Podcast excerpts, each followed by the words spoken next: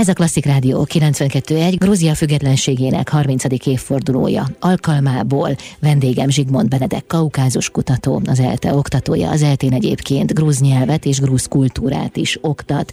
Ha jól tudom, akkor az első embernek Európában is köze van valamilyen módon Grúziához.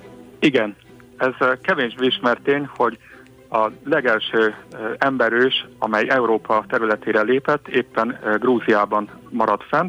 Ez a Homo erectus georgicus.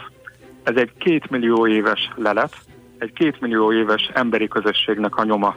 Az emberek Afrikából származnak, és az első emberi faj, amely kijött a jelenlegi ismereteink szerint Afrikából, ez a Homo erectus volt. A Homo erectusnak egy alfaja, a Homo erectus georgicus, amely Grúziáról kapta a nevét, Grúzia latin nevéről, Georgiáról. Ezt az embert Grúziának a középső részének a déli vidékein találták meg, Dmanisi mellett. Dmanisi városa egyébként is nagyon fontos, hiszen itt egy, egy romvárost találunk, egy középkori grúz várat, amelyben jelenleg működik egy kolostor, ez Grúzia egyik legrégebb és legszebb kolostora. Emellett a kolostor mellett néhány száz méterre találunk egy őskori régészeti lelőhelyet, és itt több Homo erectus georgicusnak a maradványát találták meg. Ezeknek grúz becenevet adtak, egy férfinek meg egy nőnek, Zezva és Mzia.